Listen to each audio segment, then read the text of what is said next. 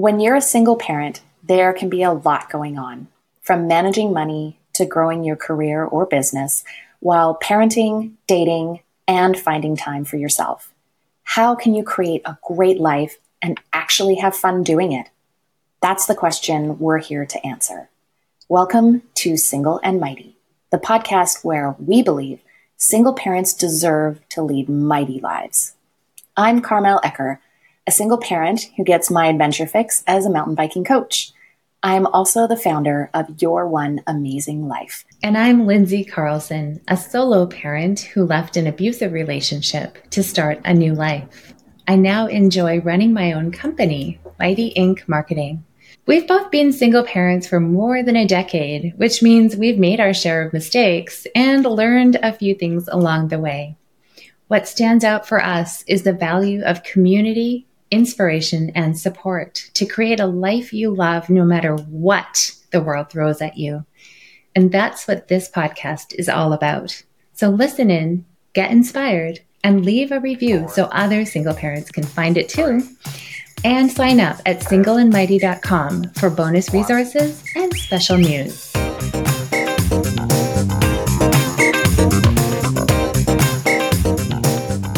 Today we have with us Samantha Isales. I met Samantha actually through LinkedIn uh, a couple of years ago. I think it's been a couple of years now.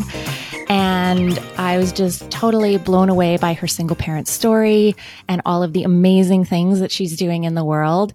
So I was super excited when she said yes to joining us on the podcast. So welcome, Samantha. Yay! Thank you. Yeah, I think you're an amazing single parent. So I'm like, you invited me to be here. I'm like, yes, this is really an honor. and also oh. meeting Lindsay. Yeah, so like you said, I actually became a single mom when I was in high school. And it's been a journey. That was nine years ago. So uh-huh. it's been a uh-huh. journey. I went through high school with my son. Like he came to my school's like daycare program. Wow. And awesome. Yeah, I would bring him to like our extended day. I did all these other, like these things to graduate early. Not early, but on time actually, because I did I was homeschooled. I did homeschooling when I was in um, in high school, like when I got pregnant because I was high risk. I had um I had a heart surgery when I was a kid, so yeah. Got it. Mm-hmm. mm-hmm. Pregnancy.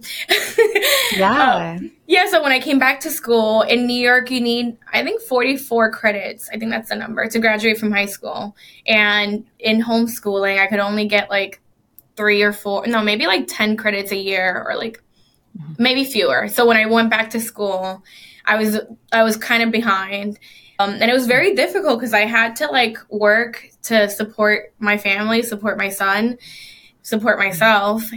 And um, there, it got really difficult in school because there wasn't a lot of support from my teachers, my advisors in school. They were like encouraging me to have an abortion. And when I didn't, they were like, they would like throw shade or like say things oh. in class that were like, oh. So I. Not very supportive. Yeah, not very supportive at all. So I mm. left school. I like worked more hours because I needed more, you know, more money also. And yeah, so I eventually ended up like I dropped out maybe in like it was near the end of the school year, honestly. It could have been like April and school mm-hmm. year ends in June. And then I decided to um, sign up for an alternative high school. Like I didn't want to like completely drop out. And so like I did I went through a process. I got encouragement also from like people that I knew. They're like, Don't drop out, like you're almost Good. there. Yeah, so, we all need those cheerleaders. Yeah. yeah. That was really encouraging, honestly. Mm. And so I went to an alternative high school and I graduated within the same year. Like I just like did all these things, like anything that I could to get more credits and I to take more surprised. classes yeah, I'm like, I really need to graduate. Like, I have a child, and also, like, I want to graduate on time. Like, I wanted to graduate with my class. Awesome. Yeah, so he came to the after school program. Then I eventually went to college. And yeah, I had a lot of support from my family and friends.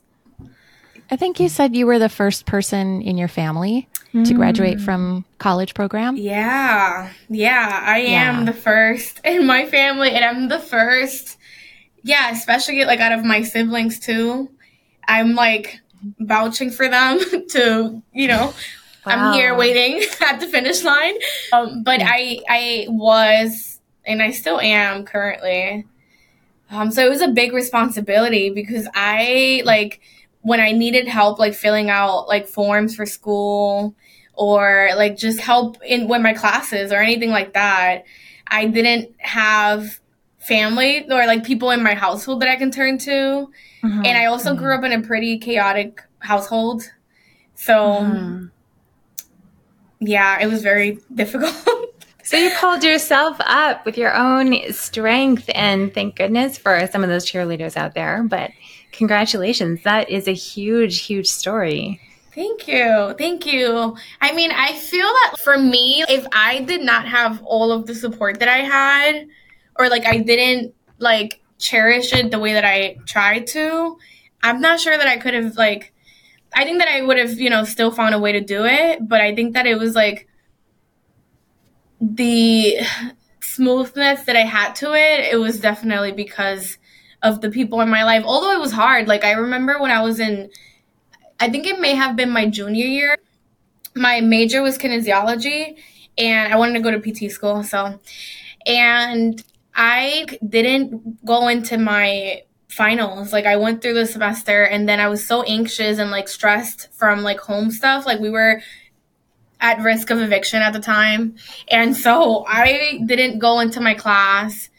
So I failed my finals. It was pretty hard. And then like, you know, that just like even when you have support, it's like having the will within yourself also to push through basically what you're saying, Lindsay, too. Like Mm-hmm. It's very important. So let me get yeah, this straight. You, you had people in your school who were literally making it harder for you. They were the adults in your school when you were in high school, you had a baby, you were determined to finish school, and they literally made it more shameful and more difficult for you. Is that that's that's surprising and sad. Yeah, they definitely made me feel ashamed. Like it was so heartbreaking when my advisor told me that. I feel like I can still cry about it because I tried yeah. not to. And actually, it was so hard. It was such a bad experience. Like in my high school, my my school had a clinic inside of it, and the clinician at the time literally told my mom that I was pregnant without like my consent, and then also when because you know when you go to the school clinic, they'll orient you you know, information on like whatever it is, like STD testing or like birth control, etc. And so like when they when she knew that I was pregnant, she obviously had to talk to me about abortions. And mm-hmm. I grew up religious, but not like super religious. Like my mom she never like forced me to go to church as as I got older, but it was still kind of like, you know, rules, like norms of the household, right? And so yeah. when I talked to the clinician about considering an abortion just she called my she told my mom and it was such a big thing at home like i didn't it was such a violation of my boundaries just like over and over again it's a violation of your trust and yeah. my trust for sure yeah i'm like you didn't even mm-hmm. ask me if i mm-hmm. wanted to have this conversation right now and you just went on and told my mom and like so what do you think if you could go back and talk to those adults that made your life harder in a time when you were willing to show up and do what it took to get through and they just didn't show up for you like what do you think you could tell those people for for future future kids that get pregnant yeah i would tell them that people have agency like even if you know just because well you can be young and still it's not that you can be young it's like you're young and also you're like a human being that can think through a decision like rationally like i'm pregnant i need to make this decision and not get in the way of like i think that it, give it advising someone is very different than like taking the thing and doing it for them mm-hmm. and that's mm-hmm. something actually that i still see even like now um, today because i do community organizing and I've had jobs where I did like advocacy work, and I've met advocates who think of people who have like a similar background to me or just in general really. Any like marginalized group that you're in like if you're a single mom kind of like oh they don't have agency or i have to do this thing for them or and it's like no like i can they see they see that those groups as a charity case or something you know like that yeah like fixable yeah. like yeah we have to fix you yeah it doesn't help. Maybe does I maybe I don't want to be fixed. Yeah. Let me throw that out there. Yeah, and that actually might not be the fixing that I need. Like, right? What if I just needed five days to think? Yes. Yeah, and and that's the thing that I think people often forget. They they layer their own experience and their own beliefs onto the decision that somebody else needs to make. Absolutely. And and then they give them advice that isn't necessarily the best for that person's life. Mm-hmm. Right? And a better approach might be to ask questions. Mm-hmm. What do they really want? What are their goals? You know, all of those things to actually help them make the decision mm-hmm. support them having agency as opposed to telling them what to do because, you know, you're older and wiser. And surely that must mean that you know what's best for them. Mm-hmm. I think that's a key reason why it's so important to have the conversation about single parenting as well and single moms mm-hmm. in particular. Because if they look mm-hmm. at your future and they only see negative stereotypes in the media or like every movie has a sad single mom in it these days, like if that's right? all they see, it's like, no. so showing some power for single parents and how it's possible and how it's not like a life sentence, I think mm-hmm. is really mm-hmm. important even to reach people like that. Mm-hmm. Yeah, yeah. And I'm sure that your experience has informed some of this community organizing that you've yeah. done, yes? Yeah, for sure. Like, I'm thinking about today, like, or even what you were just saying, Lindsay, brought me back to um, a conversation that I had with Carmel recently, too. And it's about the value of care in our society. So I have friends who are moms and and just like people that I know that are not necessarily friends. It's just such a pattern for women who are trying to get a job to be afraid to share with their parents or mm. to to be afraid because of the value that care holds in our society really because it's like well you're doing this caring responsibility and so you're like not worthy or not as useful it's like a very like machinery way of thinking about people. Yeah, it's got this idea that somehow you being a caregiver in a one part of your life is going to take away from your ability to do work mm-hmm. in that that work part of your life, right? Mm-hmm. So, in your community, can you tell us a bit more about the the work that you do and the work that you're passionate about? Mm. Yeah, yeah. So I am passionate about housing, housing stability, access to housing, affordable housing, really free housing too. yeah. And care work. So the organizing that I'm a part of, it's there's a campaign campaign called Ain't I a Woman in here in the city, but we're like spreading the word across border lines. And it's a campaign to end the 24 hour workday for home attendants in the city. Mm-hmm. They work, I say in the city because it's very concentrated in New York City and not like the entire state. But home care workers, they work 24 hour shifts and wow. they get paid for 13 hours out of the 24. And which is absolute crap. Yes. I just, wow. I just need to jump in and say that. How is that possible? Crap. Exactly. And then the amount that they get paid anyway to start with It's like not enough. But then also like their time is so heavily controlled, you know, because if they leave a patient while they're like working, they can't really they can't leave. So they're working the 24 hours. Mm. Totally mm. working the 24 hours. And I think about my conditions like as a mom and then as a worker. I'm like, oh my God, like I really this yeah. is like my life. Like it, it's I'm not working 24 hours for uh, like an employer, but I kind of am working around the clock. I leave my job and I go home to take care of my son. And I'm at mm-hmm. work also taking care of my son, or I'm at home and also thinking about my job because, you know, I have people that I have to like provide services to. And so it's like, when do we turn it off? so if you could imagine yeah. A, an ideal way that that you see for for our future, how would you how would you set that up? What what would you propose? this is going to be a very political take, and I will say, like, not working for wages in the way that we do now because there's a lot of exploitation. Like, we're just like mm-hmm. working and producing all this like labor and getting cents, right, compared to like what our bosses are making. Um, but I'll also say, if I have to think about it five years from now, um, I'll say like working less hours a week and getting paid fair wages, like more like assistance for families. Like, you know, we need to have children to have more workers, right? If that's like what our society depends on, then there should Pretty be much, support. Yeah. Like there should be free, like, you know, free support for right, people right. having children. Right. Definitely. And, if that's your yeah. labor force, then let's develop it and let's put some effort into it. Yeah. Mm-hmm. Mm-hmm. So it's like across the like we're in we're all in North America. We're in different parts of North America. Carmel and I are in British Columbia, Canada, and you're down in New York. But there's some universal themes here. I mean, we feel the the crunch, the housing squeeze here, and we mm-hmm. see women especially, but caretakers really undervalued and and so they're always struggling to make ends meet when the, the contribution they're making is really, really important and necessary as well. Mm-hmm. But not valued. Yeah, not valued. I. Mm-hmm.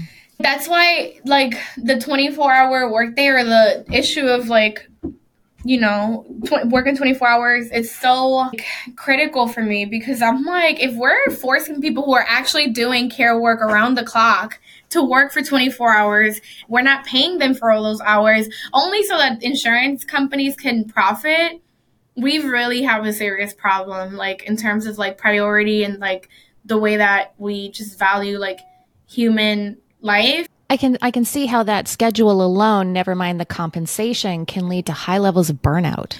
Yeah. Like can you imagine, right? Being like you, you cannot leave this person for 24 hours, right? It's, it's, you know, you think, oh, yeah, that's not that bad.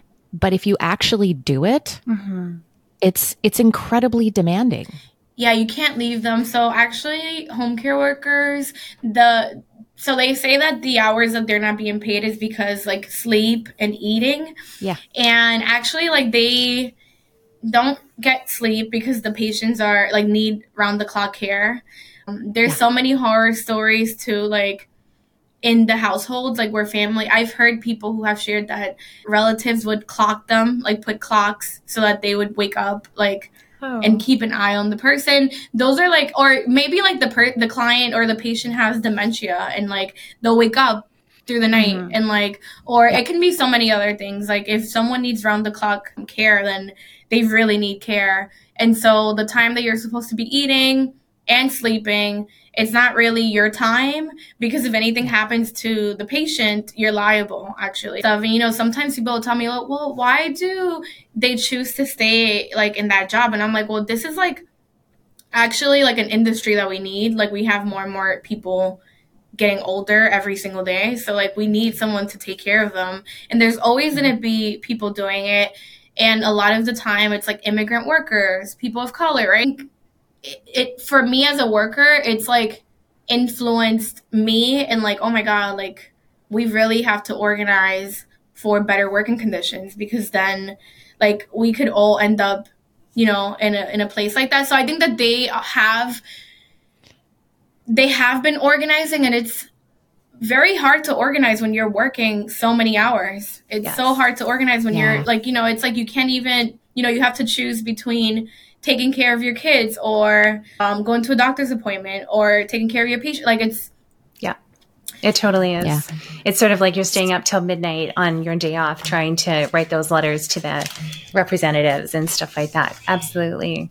Yeah. Have you? no, I was gonna say yeah, and especially if you're like an immigrant worker and you don't speak the language, that's also like another barrier. So, what have you learned about making change and organizing people mm-hmm. in these movements that you're super passionate about? Like I love I love your passion and I think it's people like you who are changing the our society even though it feels really really hard. I I know that your voice is being heard even though you need more amplification. Yeah. I mean, I've learned because I see how it's grown. Like, you know, the movement has grown. Like, people, like, more workers are like seeing how 24 hour shifts like also hurt them. Like, and we yeah. see it with like when unions are organizing, right? Like, if this union organizes for this thing, that it becomes more achievable for people in other industries. So I, I think what I've learned is that one, we have to like take agency, I guess, to bring that word back for our lives and like our conditions, like, and then come together with like our coworkers or like other people in our community because we're producing all this work and then that's it. Like, yeah. I mean, yeah, you could have like a, a I don't know, I guess like I've learned to be, to consider like my community, I'll say, and com- consider like the people that are also affected by my actions and that's something that i have to every day like you know sometimes like it, it, it i I not that I forget, but it's like easy to get really caught up and like, okay, I have to like do all these things for myself and like focus on myself and myself and myself. And then I have to like come back and be like, well, actually, like we are like coexisting with each other. And so, yes, I have to like take care of myself and care for myself, but also like my actions affect like my neighbor or like you or like you know so i think i've definitely learned from i've i've i i'm still learning from organizing that that's like actually the better that the collective the conditions are for us collectively the better that they are for me also individually so putting more effort into my relationships with people. Yeah and always bringing it back to like the bigger the bigger picture actually that we have like systems that are really oppressive to all of us like regardless of like our race or like our age or you know our gender. Mm-hmm. yeah seeing how the system actually holds everybody down. Yeah i mean even though it looks even though it looks like it's not. Like it for some people it looks like they have the advantage and they want to hang on to that advantage but really if you step back and look at the bigger picture it's that's not necessarily the case. Yeah. Well, I love your heart for the the causes that you're advocating for. I love that you're out there learning these lessons, like making things better for everyone. It, it's that's so powerful, and I hope that you're getting the kind of support that you deserved to have all along from you know adults, mentors, and and community around you. Yeah, yeah. I mean, like even what y'all are doing, it's like I think it's important to like have these conversations with each other and then also like see our connections, right? Because I imagine like in Canada where you are, I mean, I'm not sure how like what support is available to parents, but I think like overall we have I'll say in at least like the part of the world that we are in, or like North America, I guess. Yeah, very like profit first. And yeah. so I think that we can feel it like across yeah. like lines of states and borders and all that. Totally. Yeah, I, am particularly passionate about the housing piece myself because as a single parent, uh, like 10 years ago, I lost our I lost our home, uh, went through bankruptcy, had to start with no money. Mm-hmm. So over the past decade, I've really built up what I could for a life, but I never was yet able to put together another down payment and get into a housing market. So we've been renting, which just feels so, a, we're in one of the most expensive housing markets in North America on the West Coast here, but it just feels like as somebody who is renting and more and more people have to rent. The system is just so old and somewhat predatory. Like you can make your home in a place and then suddenly lose it for all kinds of arbitrary reasons, even though there's like rent protection. So, like, for example, right now, I'm in the middle of a move because I had an eviction. So it doesn't matter that I'm running a business out of my home or that we've been here for seven years. I've raised my kids here all of a sudden it's like I've got two months notice and boom, I'm out. So, and more and more people have to rent because housing prices are so high. So it, I see that and I see it in my kids who are in their 20s and Again, they're trying to find places and they literally have to stay in the same place as long as they can so that it doesn't get, they don't have to deal with a rental increase. So my son couldn't move home over the summer. He had to hold on to his apartment or it would have gone up so much that it would have been unaffordable. like just totally crazy things that are happening in the rental market, in the housing market that impact families so much. And I, I just really appreciate that people like you are out there seeing these issues and caring enough to try and make a difference. I know like I've written a whole bunch of letters that I probably won't send. I'm furious about it, but I'm also super busy like the rest of us, right? So each person can only carry so much. So it's it's amazing to have somebody else who's carrying a certain issue forward. Yeah. Yeah, I think it's good like if if we have like people in particular lines of work doing that work more directly i think it's good. But i also think like send the letters. Send them. Like we need we all i was thinking the it. same thing. They're scribbled. Like, why why aren't you sending the letters? They're scribbled on the back of envelopes. I need yes i need time. Do it do right? it. Because because it's a combination, right? Yes. I th- and I, I think you'll. I, I, I'd love to ask you, Samantha. Like, it's not. It there's the work that you're doing that's really focused, and you're, you know, uh, you're organizing, and then there's the other part of it, which is individuals that just, if all you can do is write a letter, mm-hmm. then write the letter, write the darn letter, you know, and yes. and send it in, and and and that's one way to get your voice heard. Because mm-hmm. if enough letters go in, if enough people say, hey this is a this is a huge problem in my community. Mm-hmm. What are you going to do about it, or what are we it going to do about pressure. it? Yeah, it does. Yeah, yeah. for sure. It does. Yeah. And what you're saying, like I see it all the time in New York, and you know, in organizing. Like I, one New York City Housing Court is a disaster, and it works for landlords. It literally does not does not protect tenant. Like I know that you're saying I kind of like hear what you said about like the tenant protections. We have tenant protections in the city, but actually housing court in New York was the purpose of it was to get repairs for tenants and it's mostly working for landlords like a lot of the cases majority of them are like eviction cases and you know, even so in New York City, we have this thing called right to counsel, which means that you have the right to an attorney in housing court. Mm-hmm. And the attorneys that are doing right to counsel are really overworked. They have a ton of yeah. cases because, you know, housing court keeps pushing cases like so rapidly. And what you're saying, basically, like the price of, of everything has gone up and our wages haven't, right? So people cannot afford it. They're chronically in housing court and it's like then the court, the function is to help landlords collect this money by, you know, instead of doing what it's supposed to be doing, which is like most of these people actually have repair issues too in their house in their houses. So right. it's not always that they can't pay it. Sometimes people withhold their rent because their landlord hasn't done repairs in seven months, you know? Yeah. Their toilet has been broken. They don't do their part of the, you know, their responsibility but then they just like throw people in court and it happens so much that there's no capacity actually the system that was put in place like the attorneys basically right to counsel and like these organizations that are being given funding to take on housing cases they don't mm-hmm. have capacity and they haven't had capacity in over a year and to take on cases like at the at the speed basically that housing court needs it mm-hmm. and it's just it's a disaster so yeah. many evictions. Yeah.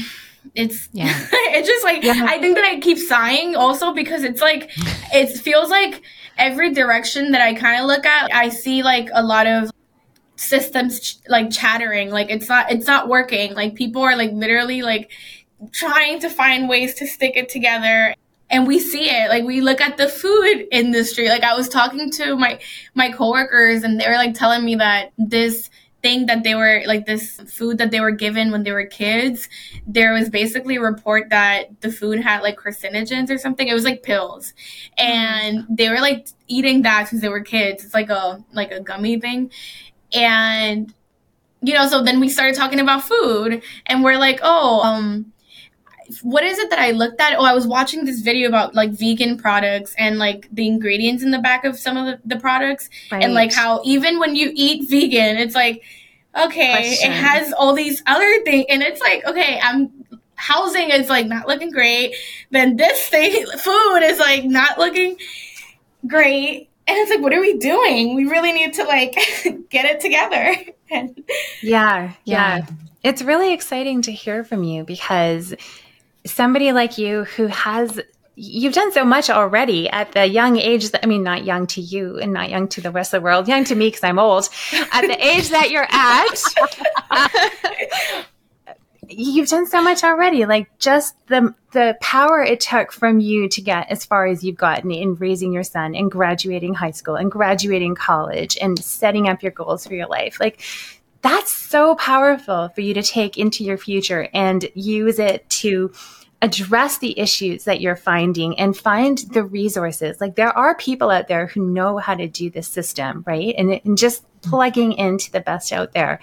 And it, it's just amazing to see that you see all the problems and you're up for the fight. And I just hope you also have support um, in in not burning out, like we were talking about, because it sounds like you're in for a big fight.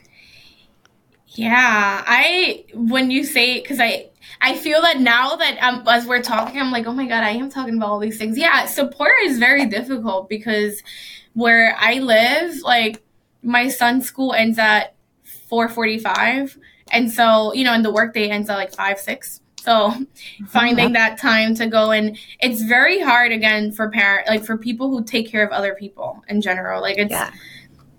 it's yeah, I I am supported by I have friends who have become part of my extended family and like I will say that I have nurtured like a support system around me, but definitely it's like when you're a single parent, you can't really the person that you're like primarily you know looking to depend on when they're not there it's like well yeah i have these other people that are like my champions and they are here for me and they care and vice versa um, but they're not it's not their primary obligation like yeah and so it's it's when you're saying feeling supported i'm like yeah i have moments when i'm like but I try to think of of love. So I, I've read. Have you ever read like Bell Hooks before?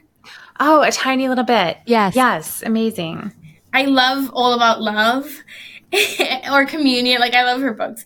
Um, but All About Love is so beautiful, and I think about the ways that I can just be more loving in my life, so that I can also receive love and like keep myself motivated through that. And it was so funny because yes, well today I woke up a little bit like, oh, like yeah, spiral. And I looked at my horoscope, unrelated, but I looked at my horoscope and it was like, Sam, you can, well, I didn't say Sam, but it said, you know, there are other ways to receive love outside of a romantic relationship. You can receive oh, love oh, yeah. from like friends or like, you know, your community. And I think like shifting the perspective like you know what it's gonna be difficult no matter what because i'm like a working person in america and it's gonna be difficult but it can be like my perspective actually can change and i can think about yeah. the wins that i have in my everyday life and just use that to keep myself going yes yeah. Life is full of challenges no matter where you are. Like, no matter how much money, you know, there's this saying, more money, more problems. Right. right. Like, it, you know, I, I don't know if that's true, but, you know, certainly no matter where, you know, what socioeconomic bracket you're in, um, you're going to have challenges, right? And it really, uh, it really depends on how you respond to those challenges, how you think of those challenges in your mind as to, you know, just how difficult they're going to be. Mm-hmm. Mm-hmm. I love that you figured that out. It's such a big yeah. lesson. Amazing. Yeah. Your perspective is like everything. How do you keep going? Thank you so much, also, Lindsay. I, I'm like a words of affirmation person. So all the nice. all the affirmations that you've given me, I'm like, hey. my heart's like Good. You deserve it. That's great. yeah. yeah how do we keep going? Well, I don't know. Myself, I, I spent a lot of years just in survival mode because I had three kids and no money. So I had to build that up. And now I'm trying to move out of survival mode and into accepting more for myself, which is a really hard change. But it is, it's completely all mindset. And so I do the mindset work. I try to keep doing it and do things to take care of myself. And it's all a work in progress. So, mm-hmm. yeah. Yeah. Yeah, and I, I, to answer your question from my perspective, it's it's very similar. It's it's a lot about mindset because there are days that are you know like there are wins left, right, and center, and then there are days when it feels like it's all coming crumbling down, and you know I'm still I still have a home that I live in. I still have a wonderful son. I still have an awesome family. You know, I still love the work that I do so uh, you know i kind of have to put it all in perspective yes. right whether it's a winning day or a not so winning day yeah that's true and sometimes it's just a couch yeah. and netflix day and that's okay that's true right. you can take it out right. yeah the, the self-care piece right and not being so hard on yourself like we all have this internal judge that will um, you know, can be really, really harsh on ourselves, on others, and on, you know, whatever the current circumstances are. And it's being able to catch that voice and say, Hey, you know, I get it. You, you're not, you're going a little overboard. You're not really helping me in this point. Right. and so take like the 5% of what that voice is saying that's true and go, okay, what am I going to do with this? Mm-hmm. You know, how can I use this information to propel myself, um, you know, one step forward? Mm, I love it. All right, you guys, hate yeah. to be the party pooper here, but we oh, are coming to the end of the Lindsay. hour. Um, and we have some lightning round questions we love to ask, Sam. So if you're up for it, we'll just yeah. shift gears. Yeah. yeah. Well, I'll start. So finish this this sentence. Single parenting is. Ooh. I'm sorry, I'm so slow. Oh, single parenting is uh, innovation. yeah. oh, that's awesome. That's that's an answer we haven't gotten before. I love it. I love that. All right, we're just going to do them really fast. So you don't have to have fast answers. So, what traditions do you have with your kiddo in your home that make it feel like home to you? Hmm. Talking about about our day when we get home or like after school hours. Yeah, I love it. That's really nice. What is the best or worst advice that you've gotten as a single parent? Oh my God. The best advice has been to work on my relationship with myself, and I'm going to see how that overflows into my relationship with my son. Um, the worst advice is telling me what to do this is what you need to do to solve all your problems. I'm like, oh. Yeah, yeah. It doesn't fly. I hear ya. Mm-hmm. And then the last question we wanted to ask was really what is the key takeaway that you would love to leave our single parent listeners with from your journey, from your learnings, or even from something that you're just thinking about these days? Yeah. What kind of future do we want for our kids? Yeah how do we envision their future being like better from from ours? And then what can we do to ensure that they actually have like a work life balance? And that you know they have access to like their basic needs or just their needs. Yeah i would say that. And then how do we do that together like with other people? I love it. Mm that community element again that just, you know, it keeps coming up, right? I love it. Awesome, Sam. That was fabulous. Is there anything that we didn't touch on that you wanted to make sure we included in the show?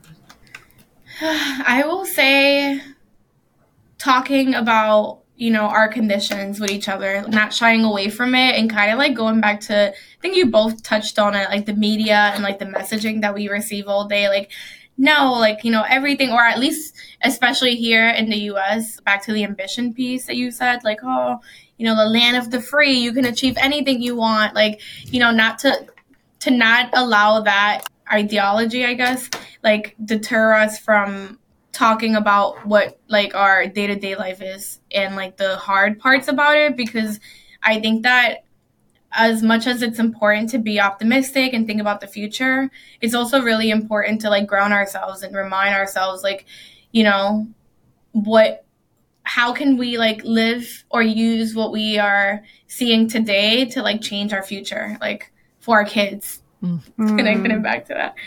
Mm-hmm. I love that. I think that's really fabulous and something that we haven't talked about on the show before. So thank you for bringing that. Of so course. Thank you for talk. I I'm really glad that I was here. This I spent this hour, this time here together.